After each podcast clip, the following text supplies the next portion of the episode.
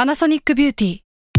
มากกว่าเครื่องเป่าผมด้วยนาโนอีเทคโนโลยีล่าสุดที่จะเปลี่ยนทุกประสบการณ์ที่คุณเคยมีนาโนอีมอยส์เจอร์พลัสเพิ่มความชุ่มชื้นให้เส้นผมหลังใช้งานมากขึ้นถึง 18 เท่า พร้อมชะลอการเฟดของสีผมสำหรับคนชอบทำสีผม ดูแลความชุ่มชื้นทั้งเส้นผม หนังศีรษะและผิวคุณ Panasonic NA0J มีเทคโนโลยีนาโนอีที่ care only you Hi, I'm Daniel, founder of Pretty Litter. Did you know cats tend to hide symptoms of sickness and pain? I learned this the hard way after losing my cat, Gingy. So I created Pretty Litter, a health monitoring litter that helps detect early signs of illness by changing colors, saving you money and potentially your cat's life. Pretty Litter is veterinarian developed, and it's the easiest way to keep tabs on your fur baby's health right at home. Go to prettylitter.com and use code SPOTIFY for 20% off your first order and a free cat toy. Terms and conditions apply. See site for details. แซลมอนพอดแคสต์มันสดอร่อย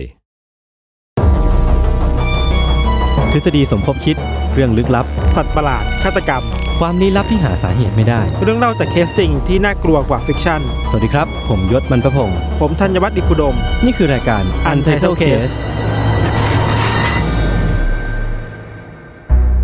สวัสดีครับ สวัสดีครับ วันนี้ก็อยู่กับรายการ Untitled Case เช่นเคยนะครับผม วันนี้เราอยู่กันในธีมอะไรพี่ วันนี้เรามาในทีมครีเอเ r อร์หรือว่าสัตว์ประหลาดมอนสเตอร์หรือว่าที่ อืม ใครจะเรียกกันก็นั้น ก็ถ้าพูดถึงมอนสเตอร์เนี่ย พี่ทันจะนึกถึงอะไรบ้าง ก็ซีล่าครับ อ่ะมีอีกไหม สัตว์ประหลาดยังนึกถึงพวกแบบ เยติ เออเยติ Bigfoot บิ๊กฟูด ห ล็อ รื ก ว่า เน สัตว์สประ ม หลาน ดอสเต ญี่ อร์ ปุ่น อะไร อ่า เงี้ย เนสซี เออ จริงๆมันก็จะมีเรื่องคลีเช่คลีเช่พวกนี้แหละที่ที่เรามักจะได้ยินกันเสมอ พวกนี้แหละที่มีทฤษฎีเยอะแยะมากมาย ใช่ แต่วันนี้เรื่องที่เราเตรียมมาเนี่ย ครับ เราพยายามจะหลีกเรื่องพวกนี้ไปเนาะ ใช่ครับ เราพยายามจะเอาเรื่องที่คิดว่าทุกคนน่าจะไม่เคยได้ยินมาก่อน ก็เรื่องที่เราเตรียมมาพูดอย่างเดียวไปก่อนว่ามันเป็นตำนานเมือง อืม ที่เกิดขึ้นในเวสต์เวอร์จิเนียของอเมริกา อ่าฮะ อาจจะต้องรู้แบ็กกราวน์ก่อนว่าอเมริกาเนี่ย มันเป็นประเทศที่ทุกเมืองอ่ะหรือทุกรัฐอ่ะมันจะมีสัตว์ประหลาดประจำตัว อื โดยแบบ อื ไม่เป็นทางการอ่ะ อือฮึ เช่นเวลาเราพูดถึงบิ๊กฟุตล็อกเนสก็จะตามเมืองต่างๆ อ่า อันนี้ปะเราว่าเวสต์เวอร์จิเนียก็มีสัตว์ประหลาดเหมือนกันเว้ย อือฮึ แล้วเรื่องนี้ก็เป็นเรื่องที่เคยโด่งดังมามากช่วงหนึ่ง เรื่องราวเนี่ยมันเกิดขึ้นประมาณสักช่วงประมาณปี 1952 อือฮึ ถือว่านานมากเหมือนกันแบบยังไม่มีแบบเขาเรียกว่าอะไรเทคโนโลยีอะไรขนาดนั้นอะไรเงี้ยอยากให้นึกภาพว่าเป็น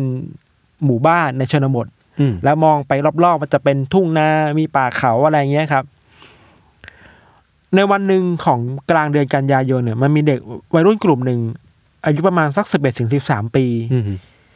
พวกเขาบอกว่าเขาเห็นแสงสีแดง บินมาจากท้องฟ้า อืม แล้วมาจอดลงแถวๆภูเขา อืม ก็สงสัยด้วยความที่เป็นเด็กเนาะอยากรู้ว่ามันเกิดอะไรขึ้น ก็วิ่งไปดู วิ่งไปแป๊บหนึ่งก็เห็นเหมือนมีเงาแปลกๆตะคุ่มตะคุ่มไม่รู้ว่าอะไร ก็กลัว ก็หนีเลย กลับมาที่บ้าน อืม ก็มาหาแม่ คุณแม่เนี่ยชื่อแคทเธอรีนเมย์ผมทำการบ้านมาครับ ก็ไป อืม ตามผู้ใหญ่ใหม่คนหนึ่ง อืม ชื่อว่าคุณยูจีนเลมอน คุณยูจีนเนี่ย มีหน้าที่เป็นผู้รักษาความปลอดภัยในชุมชนน่ะ อือฮึ ต้องเข้าใจก่อนว่ากลุ่มกลุ่มเด็กที่มาหาคุณคุณแม่เมย์เนี่ย อืม ก็เด็กเนาะ อืม จะให้ผู้หญิงไปคนเดียวก็ไม่ไม่ไหวอ่ะต้องมีคนผู้ใหญ่ตามไปด้วยสองคนสรุปคือกลุ่มนี้ก็มีเด็กสามคนประมาณสองสามคนแล้วก็ผู้ใหญ่สองคน เด็กเนี่ยก็พาทั้งสองคนไปที่ที่พวกเขาเห็นไอ้วัตถุลึกลับเนี่ย อืม ซึ่งอยู่ในแถวๆแบบ เนินเขาอะไรเงี้ยครับยศเข้าไปสักพักก็เห็นเงาตัวคู่เหมือนกันเว้ยเงาเดิมเลย แต่เขาวเนี่ยไม่กลัวแล้วเพราะว่ามีผู้ใหญ่มาด้ มี วย ผู้ใหญ่มาด้วย อ่ะก็เข้าไปเรื่อยๆ ตามไปอะไรเงี้ย พอเข้าไปในป่า ลึกขึ้นเรื่อยๆ สูงขึ้นเรื่อยๆอ่ะสภาพป่าที่มันดูเคยมีความอุดมสมบูรณ์อ่ะ มันก็หักคือเหมือนว่ามีอะไรมาชนมันอ่ะ อืม แล้วก็พวกเขาก็เห็นฝุ่นควันเห็นหมอกที่มากขึ้นเรื่อยๆเว้ย อือฮึ ซึ่งมันดูขัดจากธรรมชาติที่เคยมีอยู่ในป่า อืมนี้อะไรเงี้ยได้กลิ่นเผาไหม้ของอะไรบางอย่างอะไรพอขึ้นไปถึงที่จุดสูงสุดของเนินเขาแล้วแล้วอ่ะ พวกเขาก็ได้คำตอบเว้ยว่าอ๋อไอเนี่ยมันคือที่มันคือจุดที่ไอ้ลูกไฟที่เราเห็นจากท้องฟ้ามันมาแลนดิ้งตรงนี้เว้ย อืม ลูกไฟกลม อ๋อ ๆอาจจะเป็น UFO ก็ได้ เ ตอนนั้นไม่รู้ว่าคืออะไรเนาะในขณะที่ยังสงสัยว่าไอ้ลูกไฟที่ลอยมา แล้วมันจอดตรงนี้มาทำอะไรอ่ะ อืม ไอ้คุณยูจีนที่เป็นผู้ชายอ่ะ ที่เป็น Social Security เออที่เป็นรปภว่างั้นเถอะ อ่ารปภ อะไรเงี้ย แล้ คว กัน รับ คุณยูจีนก็ได้ยินเสียงแปลก อืม ๆในพุ่มไม้ในป่าอะไรเงี้ยเขาก็เอาไฟฉายไปส่องเขาเจอเป็นสิ่งมีชีวิตตัวหนึ่ง รูปร่างคล้ายๆ กับคนสูงประมาณสองเมตร โห สูงมากนะสองเมตรอ่ะ ความพิเศษของไอสัตว์ประหลาดตัวนี้คือว่ามันมีดวงตาที่ใหญ่มากเว้ย อืม แล้วก็สามารถส่องสว่างออกมาจากดวงตา สามารถเหมือนเป็นเขาเรียกว่าอะไรนะ เหมือนเป็นสปอตไลท์ออกจากดวงตาได้อะสามารถส่องสว่างขนาดนั้นได้ทำให้พวกเขาเห็นชัดมาก สูงสองเมตร ตาใหญ่ อยู่ในเงามืดๆ ถ้าเป็นยศอยู่ตอนนั้นอะยศทำอะไรวะ วิ่งหนีปะ หนีดิร ใช่ อ ไหม อะไรอ่ะ เป็นเราเราก็วิ่งหนีเว้ยพอเขาเห็นแค่นั้นน่ะก็วิ่งหนีเลยเว้ยตะเลิดเปิดเปิงมาก อืม ระหว่างที่กลับมาก็มีคนมาสอบถามว่าเกิดอะไรขึ้นอะไรเงี้ยตำรวจก็มาถาม เพราะว่าคุณแม่เมย์เนี่ยก็ไปแจ้งตำรวจว่าพวกเขาเจออะไรพวกนี้เกิดขึ้น อืม ความน่าสนใจอยู่ที่ตรงนี้เว้ย เรื่องราวที่เด็กสองสามคนกับคุณเมย์กับคุณเลมอนเจอเนี่ยเขาตอบมาคล้ายๆกันว่า รูปร่างของไอ้ตัวเนี่ย นอกจากที่มันสูงสองเมตร มีตาใหญ่แล้วเนี่ย ไอ้ตัวเนี่ยมันมีเหมือนผ้าคลุมเว้ย อืม ที่รัดจากเอวอะมาถึงเท้าอะคือปกคลุมไว้อะเหมือนใส่กระโปรงอะ อืมอืม นอกจากนั้นน่ะ ข้างหลังหัวของ อือฮึ ไอ้สัตว์ประหลาดตัวเนี้ยมันมีเหมือนคล้ายๆลักษณะเป็นไพ่โพธิ์ดำอะ ฮะ แปะอยู่ข้างหลังไว้ยใหญ่ จริงเหรอ ๆคล้ายๆมีหมวกหมวกซ้อนทับข้างหลังอะแต่มันลักษณะมันคล้ายๆคล้ายๆกับโดมคอ๋อว่ำ อะ อะไรแบบเนี้ย ซึ่งเวลาเราพูดถึงเอเลี่ยนน่ะ เออ มันจะมีแค่หน้าตรง อืมหัวโตโต ๆหัวโตๆจะไม่ได้มาแบบโอ้ยมีมีเสื้อเกราะ อืม มีแขนขาอะไรที่มันน่ากลัวขนาดนั้นน่ะ อืม เรื่องเราก็ผ่านไป แต่เรื่องเนี้ยมันก็ถูกสื่อในท้องถิ่นน่ะ เอาไปพูดถึงค่อนข้างมาก อืม โดยเฉพาะในวันหนึ่งที่คุณเมย์กับคุณเลมอนและเด็กๆอ่ะมาแถลงข่าว เขาก็สเก็ตภาพไอสัตว์ประหลาดตรงเนี้ยออกมาเว้ย อืม คนในเวสต์เวอร์จิเนียก็ตั้งชื่อว่าตัวเนี้ยตั้งชื่อว่าเป็นแฟลตวูดมอนสเตอร์ แฟลตวูดมอนสเตอร์ แฟลตวูดคือช่วงเรื่องนะท้องถิ่นนั้นน่ะ อืม ก็แบบ ชื่อชื่อย่าน สัตว์ประหลาด นั้น แห่งแฟลตวูด เออ อะ อะไร เงี้ย ทุกคนก็ตั้งชื่อนี้มาตลอด เรียกชื่อนี้มาตลอดเป็นแฟลตบูดปีศาจแฟลตบูดสปาราแฟลตบูดอะไรเงี้ยครับ หลังจากนั้นก็มีคนเห็นเรื่อยๆนะ เข้าป่าทีไรก็จะแบบ เฮ้ย ไอดวงตานี่มันแฟลตบูดปะวะ อืม หรือว่าได้ยินเสียงแปลกๆ เวลาไปเก็บเห็ด อืม เก็บของป่าอะไรเงี้ย อืม ก็จะคิดว่าเนี่ยแฟลตบูดได้เลย คือมันเข้าไปในสมองคนเวสต์เวอร์จิเนียแล้วอะ อืมอืม ถ้าคุณเข้าป่าแล้วคุณได้ยินเสียงประหลาดอะมัน ก็ จะ เหมือน คือไอตัวเนี้ย เหมือนกระสือเหมือนปอบของไทยเลย เอ ปะ อแบบเอะอะก็โทษปอบอะ อืมอืม หรือถ้าเป็นบางเมืองเอะอะก็โทษบิ๊กฟุตอะ อ่า อะไรเงี้ย อะไรเงี้ย คือมันอยู่ในหัวไปแล้วอะไร อื เงี้ย ม เรื่องราวแบบเนี้ยครับมันดำเนินมา 40-50 ปีคำตอบก็ยังไม่ชัดเจนว่ามันคืออะไร จนมีนักวิทยาศาสตร์ ที่เขาไปวิเคราะห์ข้อมูลว่ามันเกิดอะไรขึ้นกับเมืองเมื่อช่วงนั้นน่ะ อืม เขาบอกว่าในวันที่เด็กๆเห็นแสงไฟอ่ะ อืม มันเป็นวันเดียวกับช่วงที่มีอุกกาบาตมาชนโลกพอดีเลยเว้ย อ่ะเหรอ สะเก็ดอุกกาบาตเล็กๆ อืม อะไรเงี้ยเขาเลยมีทฤษฎีว่าเอ้ยหรือว่าสิ่งที่พวกเขาเห็นน่ะไอดวงไฟนั่นน่ะอาจจะเป็นอุกกาบาตก็ได้ เป็นสะเก็ดอุกกาบาตที่ตกลงมาพอดีหรือเปล่า มันก็น่าจะเป็นไปได้ป่าวะ เอออ อะไรเงี้ย แต่คำตอบที่มันหาไม่ได้แล้วไอ้ตัวนี้คืออะไรวะ อืม อุกกาบาตก็เข้าใจ อุก ได้ กาบาต ว่า ก็อุกกาบาต เออ มันก็ ธร ป็น รมชาติอะ เออ เรื่อง แต่ว่า อวกาศอะ ไไอตัวสิ่งมีชีวิตตัวเนี้ยมันคืออะไรกันแน่ มีหลายทฤษฎีมากยศ อืม ทฤษฎีแรกบอกว่า สิ่งที่เด็กๆเห็นหรือคนที่นั่นเห็นน่ะ มันไม่มีอะไรเลย อ้าว เพราะว่าเวลาอุกกาบาตมันตกมาที่ท้องนาหรือว่าที่ภูเขาอ่ะ มันจะปล่อยแก๊สอะไรบางอย่างก๊าซอะไรบางอย่างออกมาเว้ย อืมฮึ แล้วทำให้คนที่อยู่ในบริเวณนั้นน่ะ สูดดมเข้าไป แล้วเกิดภาพหลอนเป็นภาพลวงตา อ๋อเฮ้ยผ ซึ่ ม ง ชอบทฤษฎีนี้ ซึ่งทฤษฎีนี้มันก็ดูวิทยาศาสตร์มาก เอ ว่า อเออเออ แล้วก็มันตรงกับหลักฐานที่หนึ่งในคนในเหตุการณ์อ่ะ มีอาการแบบจมูก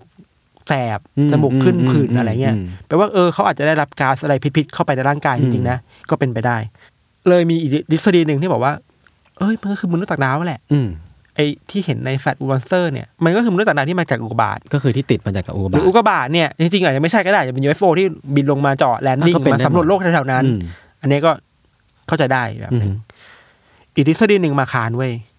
ว่า ไอ้ที่พวกคุณเห็นน่ะ มันไม่ใช่อุอุกกาบาตหรอก มันคือเครื่องบินของอเมริกาที่บินอยู่แถวนั้นน่ะ แอเรียฟิฟตี้วัน หรือไม่ที่วันหรือ เปล่า แต่ทฤษฎีนี้ว่าเข้าเข้ากับเรื่อง UFO ปะวะ ไม่รู้ไม่รู้ อืม อันนี้ยังเฉยๆ มีเชิงวิทยาศาสตร์มาอย่างหนึ่ง เขาบอกว่าสิ่งมีชีวิตแถวๆนั้นน่ะ ต้องเข้าใจก่อนว่าในป่านั้นน่ะมันมีสิ่งมีชีวิตเยอะเนาะ อืม มันมีสิงสาราสัตว์มันมีนู่นนี่นั่นแต่ไปหมด ไออาการที่คนเห็นอะไรบางอย่างแล้วกลัวแล้วคิดไปเองอะจากความมืดอะมันเกิดขึ้นได้เว้ย อ่ะ imagination นะ ใช่ แล้วเขาก็ไปถอดรหัส ไอตัวเรื่องเล่าของไอแฟลตบูดมอนสเตอร์ว่ามันมีดวงตาที่ใหญ่ มันมีร่างกายที่สูง บางทีบางคนบอกมีมีมือที่แบบบิดๆเบี้ยวๆใหญ่ ๆ อะไรเงี้ยมีคนคิดว่าหรือว่าที่เห็นกันเนี่ย มันคือนกฮูกวะ นกฮูก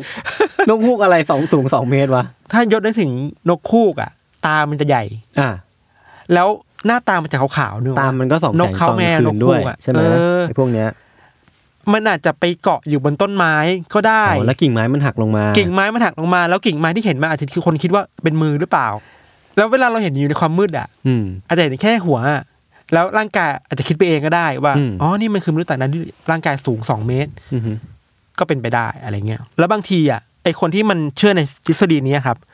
เขาก็บอกว่านกเขาแมวมันมีพฤติกรรมบางอย่าง ที่เวลามันเห็นคนเข้ามาใกล้หรือเห็นศัตรูเข้ามาใกล้อ่ะ มันจะพองตัวให้ใหญ่ขึ้นเว้ย อ๋อ หรืออาจจะส่งเสียงที่ขู่ออกมาอะไรเงี้ย เออ ยิ่งทำให้ความกลัวของคนตรงนั้น มั น่ะ ทวีคูณ ทวีคูณขึ้นไปอีก อืม ก็เป็นไปได้ อืม สุดท้ายแล้วมันมีทฤษฎีนี้เว้ย ซึ่งเราคิดว่าแม่งชนะทุกคนเว้ย อืม เขาเชื่อว่าไอ้ที่บอกว่าเป็นนกคูก นกเขาแมว เป็นอุกกาบาตตกต่างๆ นานา คิดผิดหมดเลย อืม จริง ๆ แล้วอ่ะ สิ่งที่คนตรงนั้นเห็นเนี่ยคือ มนุษย์ผีเสื้อกลางคืน มนุษย์ผีเสื้อกลางคืนมึงหลุดมาจากไหน เนี่ย ไอเนี่ยสัตว์ประหลาดตรงเนี้ยชื่อภาษาอังกฤษชื่อว่ามอสแมน เออเออ คือชนะทุกคนเว้ยเราอธิบายอย่างนี้ก่อนว่ามอสแมนมันคือ สัตว์ประหลาดที่อยู่ในจักรวาลสัตว์ประหลาดของเวสต์เวอร์จิเนียเหมือนกันน่ะ อ๋อ แต่มันมาทีหลังไอ้แฟลตวูดมอนสเตอร์เว้ย อือหือ ลักษณะของมอสแมนเนี่ย มันจะเป็นมนุษย์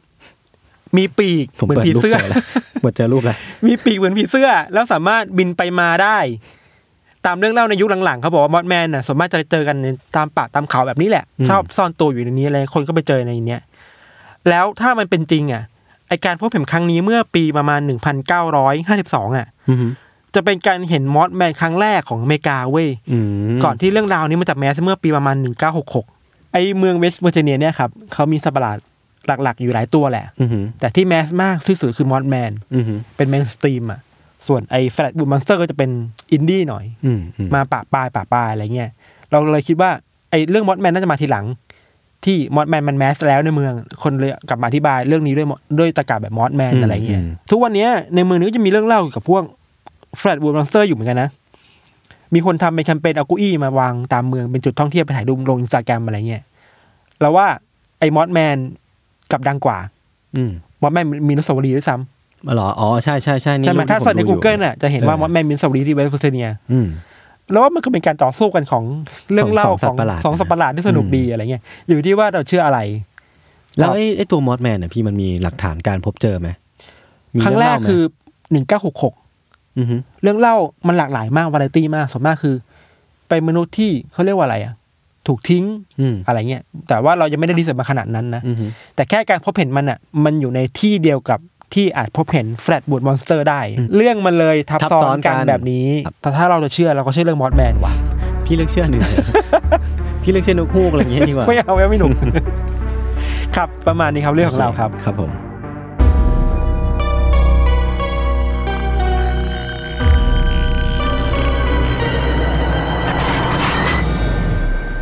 โอเคครับ งั้นก็มาต่อกันที่เรื่องของผมแล้วกันนะพี่ทัน ครับ คือวันนี้เรื่องที่ผมเตรียมมาเนี่ย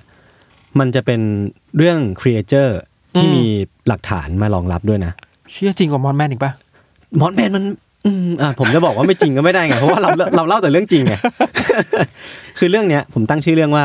เสียงปริศนาจากใต้ทะเลลึก โคตรโหดอะ ผมไปแปลมาอีกทีหนึ่งนะพูดเล่นพูดเล่นพูดเล่น คือเรื่องเนี้ยมันเริ่มต้น ต้องต้องเล่าก่อนว่าในช่วงสงครามเย็นเนี่ยระระหว่างสหรัฐอเมริกาแล้วก็สหภาพโซเวียตเนี่ย คื คือ อสหรัฐอเมริกาเนี่ยเขาจะมีมาตรการหรือว่ามียุทธวิธีอะไรบางอย่าง เพื่อที่จะตรวจจับเหมือนจะได้รู้ก่อนว่าสหภาพโซเวียตอะจะเดินทัพเรือมาตอนไหน อืมอืมอืมอืมอืม วิธีนั้นอ่ะก็คือการหย่อนไมโครโฟน ลงไปใต้ทะเลลึก เพื่อที่จะดักจับเสียงในเรือตรงเนี้ยแหละ ว่ามีค่าศึกมาหรือ ใช่ เปล่าอะไรอ ใช่ ย่างเงี้ยไหม แล้วไอ้ไอ้ไมโครโฟนตัวเนี้ยเขาเรียกว่าไฮโดรโฟน เออเออ ที่ที่ต้องดักจับใต้ทะเลเนี่ยเพราะว่าต้องบอกก่อนว่าเสียงอ่ะมันจะเดินทางผ่านน้ำได้ดีกว่าอากาศ มันเป็นตัวกลางที่ดีกว่าพี่ า คืออา หลักๆ แล้วคือเสียงจะอยู่ได้ดังกว่าในระยะเวลาที่นานกว่าใต้น้ำ อืมอืมอืม เอ้ยไมโครโฟนตัวเนี้ยมันจะถูกตั้งอยู่ในระยะห่างที่ห่างกันประมาณ 3,000 กิโลเมตร อืม แต่ว่าหลังจากที่สงครามเย็นมันจบลงอ่ะพี่ไอ้ตัวไมโครโฟนตัวเนี้ยก็ไม่ได้ใช้ในการสงครามแล้วแต่ว่าเอามาใช้ในการวิจัยมากกว่า คือการวิจัยตรงเนี้ยมันก็จะ เอามาฟังเสียงพวกเสียงวาน พวกเสียงสัตว์ใต้ทะเล คือไม่ได้ใช้เพื่อสงคราม ใช่ ใช้ ไม่ มา ได้ เพื่อธรรมชา ใช่ ติ ใช่ สัตว์อะไรต่างๆใช่ไหม คล้ายๆเป็นของเล่นสำหรับอเมริกามากกว่า เออเออ คือเอาไว้ฟังพวกภูเขาไฟแผ่นดินไหว หรือว่าเหตุการณ์แบบภัยพิบัติใต้น้ำอะไรเงี้ยพี่ อ่าอ่าอ่า อือหือแต่ว่าเรื่องมันเริ่มต้นเนี่ยตอนเนี้ยพี่ วันหนึ่งในปี 1997 อ่ะ ทางโนอาหรือว่า National Oceanic and Atmospheric Administration เนี่ยหน่วยงานเนี้ยเป็นหน่วยงานที่มีหน้าที่ในการโอเปเรตไอตัวไฮโดรโฟนตัวเนี้ย เอ่าอ่า อือหือ ปรากฏว่าหน่วยงานเนี้ย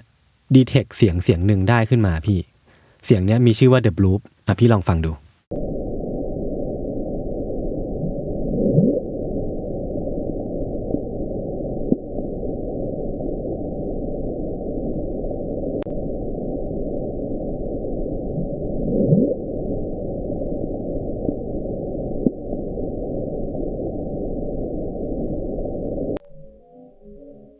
เหมือนการหายใจอะไรของอะไรบางอย่างป่ะ ใช่ใช่ คือจริง ๆ เรื่องเนี้ยมันฮือฮาเพราะว่าไอ้เสียงเนี้ยมันถูกดีเทคด้วยเครื่องไฮโดรโฟนหลายต่อหลายเครื่องด้วยกัน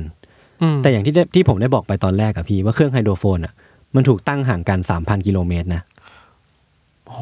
งั้ เพราะ แปลว่ ฉะนั้นเส้นผ่านศูนย์กลางของไอ้เสียงตัวเนี้ย มันใหญ่มาก มันต้องใหญ่มาก ใหญ่ใหญ่ใหญ่กว่าปลาวานธรรมดาแหละ เจ้าของหรือว่าตัวต้นกำเนิดเสียงตัวเนี้ยจะต้องมีขนาดที่ใหญ่กว่าปลาวานสีน้ำเงิน ซึ่งเป็นสัตว์ที่ใหญ่ที่สุดในโลกอะนะ เออ ใหญ่กว่าหลายต่อหลายเท่า ถึงจะสามารถเสียงสร้างเสียงนี้ออกมาได้อะคือบริเวณที่ดีเทคเสียงเนี้ยได้พี่มันไปอยู่บริเวณ South Pacific Ocean ก็คืออยู่แถวแถวเซาท์อเมริกาพี่อยู่แถวแถวๆนั้น คือนักวิทยาศาสตร์หรือว่าคนที่อยู่ในหน่วยงานโนอาตัวเนี้ยที่เป็นคนโอเปเรตไฮโดรโฟนเนี่ยเขาออกมาบอกว่าเสียงเนี้ยไม่มีทางถูกสร้างโดยมนุษย์ได้แน่นอนอะเพราะว่าตัวต้นกำเนิดเสียงอะมันยิ่งใหญ่มาก แล้วตัวสเปกโตรแกรม หรือว่ากราฟเสียงของไอ้ตัวเสียงเนี้ย มันจะมีความคล้ายคลึงกับเสียงที่ถูกสร้างมาจากสิ่งมีชีวิตมากกว่า ก็คือเป็นไบโอครีเอเจอร์ไปเลยอะ ไม่ใช่เครื่องเสียง ไม่ใช่ อะไใช่ไม หรือว่ามันดูไปในทางที่สัตว์สร้างมากกว่า แล้วก็อย่างที่ได้บอกไปพี่ เสียงเรือ หรือว่าเสียงแบบเรือที่ขนาดใหญ่มาก หรือว่าปลาวานสีน้ำเงินก็สร้างเสียงขนาดนี้ไม่ได้ ในฐานะที่เราไม่เคยได้ยินเรื่องนี้มาก่อนนะ อือฮึ ในหัวเรามีเรื่องแบบเรือดำน้ำเปล่าวะซึ่งไม่น่าจะใหญ่ขนาดนั้น ไม่มีทางไม่มีทาง มันน่ากลัวเพราะว่ามันจะมีแฟกต์แฟกต์หนึ่งที่ถ้าผมพูดไป มันจะน่ากลัวทันทีเลย เช่น คือ 95%ของทะเล คือเป็นพื้นที่ที่คนยังไม่เคยไปสำรวจ อืม ซึ่งยังมีอะไรอีกเยอะแยะมากมาย ใช่ ที่ ใช่ มนุษย์ไม่เคยรู้ว่ามันมีมาก่อน เราสำรวจพื้นที่ทะเลไปแค่ห้าเปอร์เซ็นเท่านั้นเองดังนั้นอีกเก้าสิบห้าเปอร์เซ็นที่เหลือมันอยู่ไหนอะมันมีอะไรอยู่บ้างอะมันมีสปีชีส์มีสัตว์อะไร หรือว่าจะมีสิ่งมีชีวิตที่อยู่มาตั้งแต่ยุคดึกดำบรรพ์แล้วหรือเปล่า มีมีพี่ คือทฤษฎีเนี่ยมีมีประมาณสองทฤษฎี ทฤษฎีแรกคือไอ้เจ้าของตัวกำเนิดเสียงตัวเนี้ยเสียงเนี้ยคือสิ่งมีชีวิตที่เรียกว่าคราเคนพี่ ไอ้ปลาหมึก ปลาหมึ ปะ กยักษ์ giant squid เลยแบบเป็นปลาหมึกยักษ์ที่แบบ ตัวใหญ่มากๆ แล้วก็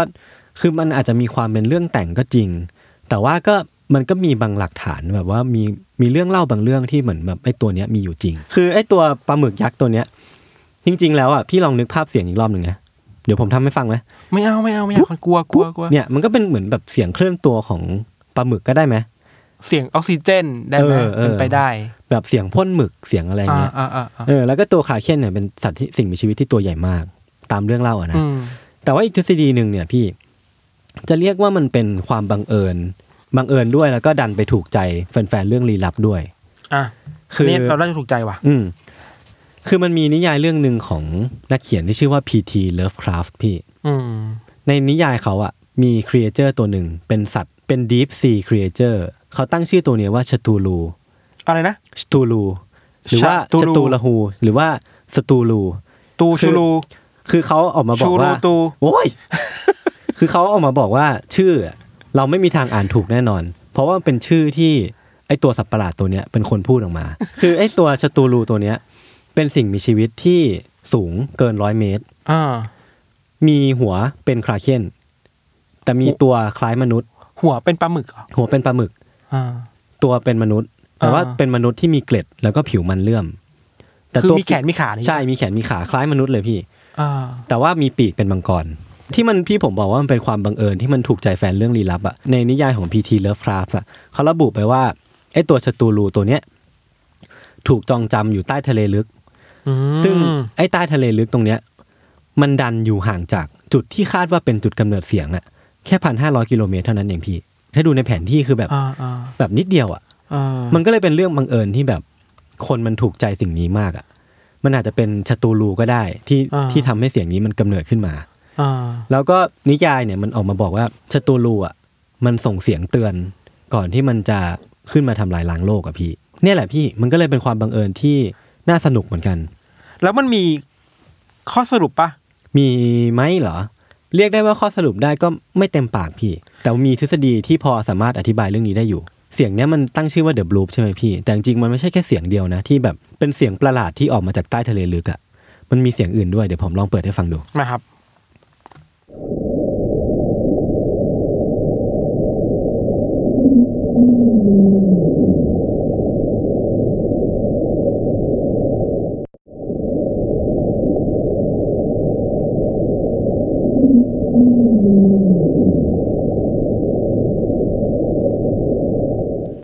เนี่ยเป็นไงพี่ทัน เออ คือ ว่า เสียงเนี่ย แล้วว่าชัดกว่าอันแรก เออคือเสียงเนี้ยเป็นเสียงที่เขาเรียกกันว่าเสียงจูเลีย เพราะว่าถ้าฟังเสียงดีๆเนี่ย มันจะมีความแบบคล้ายผู้ชายกำลังหวยหวนเรียกจูเลียอยู่อะ นั่นเลยเหรอ เออเออผมผมผมไม่ได้คิดไปอย่างนั้นเนี่ย คือผมเห็น อ่า ภาพ อ่า เลย พี่ว่าแบบเป็นเป็นผู้ชาย โหยหาความรัก เออ คิดถึงคนรัก โหยหาความรักความเมตตาเลยอ่ะคนเนี้ย แล้วก็มันจะมีอีกเสียงหนึ่งพี่ชื่อว่า up sweep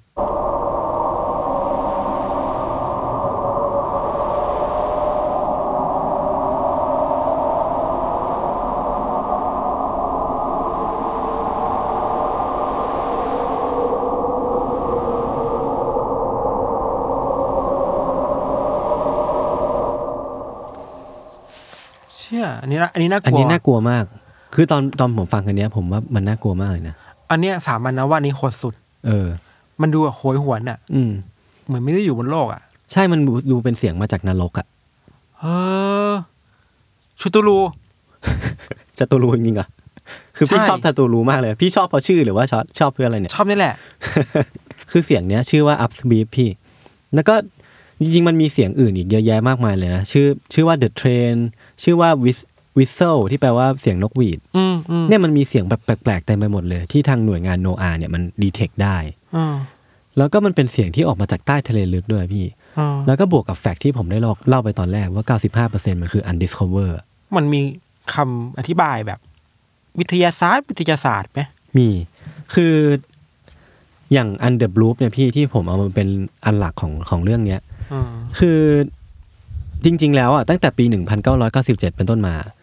เหมือนเสียงเนี้ยมันก็ถูกปล่อยเป็นพับลิกอ่ะแล้วคนมันก็คือฮาเป็นอย่างมากอะแต่ว่านักวิทยาศาสตร์เองหรือว่าคนที่อยู่ในหน่วยงานโนอานี้เองอ่ะเขาก็ไม่ได้สนใจอะไรมากที่จะแบบดีเทคว่าเหมือน identify ว่าเจ้าของเสียงเนี้ยคือตัวอะไรกันแน่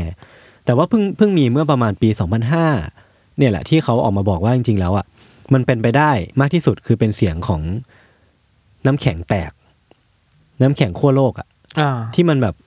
ไอซ์เควกอะพี่ อ่า ก็คือมันมันเป็นเสียงของน้ำแข็งที่มันค่อยๆ พังทลายลงมา มันเบรกตรงกลางแล้วมันแบบ า เคลื่อน ข้าใจ เป็นเสียง ข้าใจ น้ำแข็งเคลื่อน มีการกระทบกับมีความกระจา ใช่ ยตัว ใช่ ของ มันเป็น ำเสียงแข็ะไร ของ ใช่ไหม ภูเขาน้ำแข็งมากกว่า เพราะว่ามันน่าจะเป็นสิ่งเดียวที่เรา identify ได้นะ แล้วมันใหญ่พอ ใช่แล้วมันใหญ่พอแล้วมันน่าจะเป็นสิ่งเดียวที่เราสามารถบอกได้ตอนเนี้ยว่าเป็นต้นต่อของเสียงนี้ได้ มันจะมีเวอร์ชั่นที่คือไอ้เดบลูปตัวเนี้ยพี่มันเป็นเวอร์ชั่นเร่ง 16 เท่า เพื่อที่จะได้เอามาศึกษาวิจัยได้เขาก็เลยต้องเร่งสปีดเพราะว่าจะได้ไม่ต้องมานั่งฟังทั้งวันนะเนาะพอเร่ง 16 เท่าอ่ะมันก็เลยเป็นเสียงแบบวุบวุบอย่างเงี้ย แต่ว่าวันเนี้ยมีอีกเวอร์ชันหนึ่งที่เป็นเวอร์ชัน 1x ที่แบบไม่ได้เร่งสปีดอ่ะ อ่า ก็ลองฟังดูก็ได้ว่ามันเป็นยังไง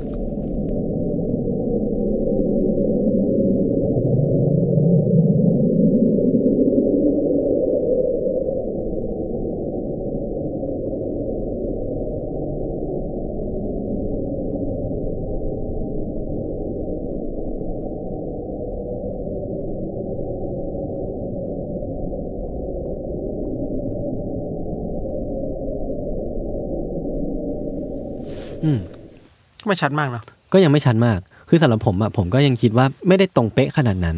แต่ว่าหลักฐานที่เขาเออกมายืนยัน มันก็มีอีกสองหลักฐานนะพี่คือไอ้เสียงภูเขาน้ำแข็งแตกตรงเนี้ย มันสามารถส่งเสียงไปได้ไกลถึง 5,000 กิโลเมตร อ่า มันก็เข้าเขากับที่ไฮโดรโฟน 2 อัน 3 อันมันดีเทคสิ่งนี้ได้เนาะ แล้วก็กราฟเสียงเนี่ยมันก็คล้ายคลึงกัน เป็นตัวเลือกละกันที่น่าจะเข้าเขามากที่สุดที่จะมาอธิบายเสียงลึกลับนี้ได้ อ่า อือฮึแต่ว่าถ้าจริง ๆ แล้วอะ เราจะเชื่อว่ามันเป็นเสียงจากธรรมชาติจริง ๆ อ่ะก็อย่างที่ได้บอกไปว่าชตูลูเนี่ย มันจะออกมาส่งเสียงเตือนก่อนที่มันจะทำลายล้างโลก เพราะฉะนั้นถ้าเสียงเนี้ยมันออกมาจากธรรมชาติอ่ะ ก็แปลว่าธรรมชาติกำลังจะส่งเสียงเตือนอะไรเราบางอย่างหรือเปล่า อืมเรื่องที่ผมเตรียมมาก็มีวันเนี้ยมีประมาณนี้พี่ ครับ ครับนี่ก็เป็นเรื่องที่เราทั้งสองคนเอามาเล่าในพอดแคสต์ EP นี้เนาะ อือฮึ ใครจะไปว่ายน้ำก็ระวังชตูรู แม้แต่สระว่ายน้ำ ก็ระวังไว้ดีๆ ก็วันเนี้ยเราเตรียมเรื่องครีเอเจอร์มาเราก็มาดูกันว่าสัปดาห์หน้า เราจะเตรียมธีมอะไรมาเล่าให้ทุกคนฟังอีก ครับ ครับก็พบกับรายการ Untitled Case ว่าใน EP หน้าเราจะเอาอะไรมาเล่ากันนะครับ ครับผม พบกับรายการ Untitled Case ได้ในทุกวัน ทุกวันเสาร์ อืม ที่ s ซ m o n Podcast ครับ ครับผมก็ใครชอบเรื่องลี้ลับก็อย่าลืมติดตามกันนะครับ ครับ วันนี้ลาไปก่อน สวัสดีครับ สวัสดีครับ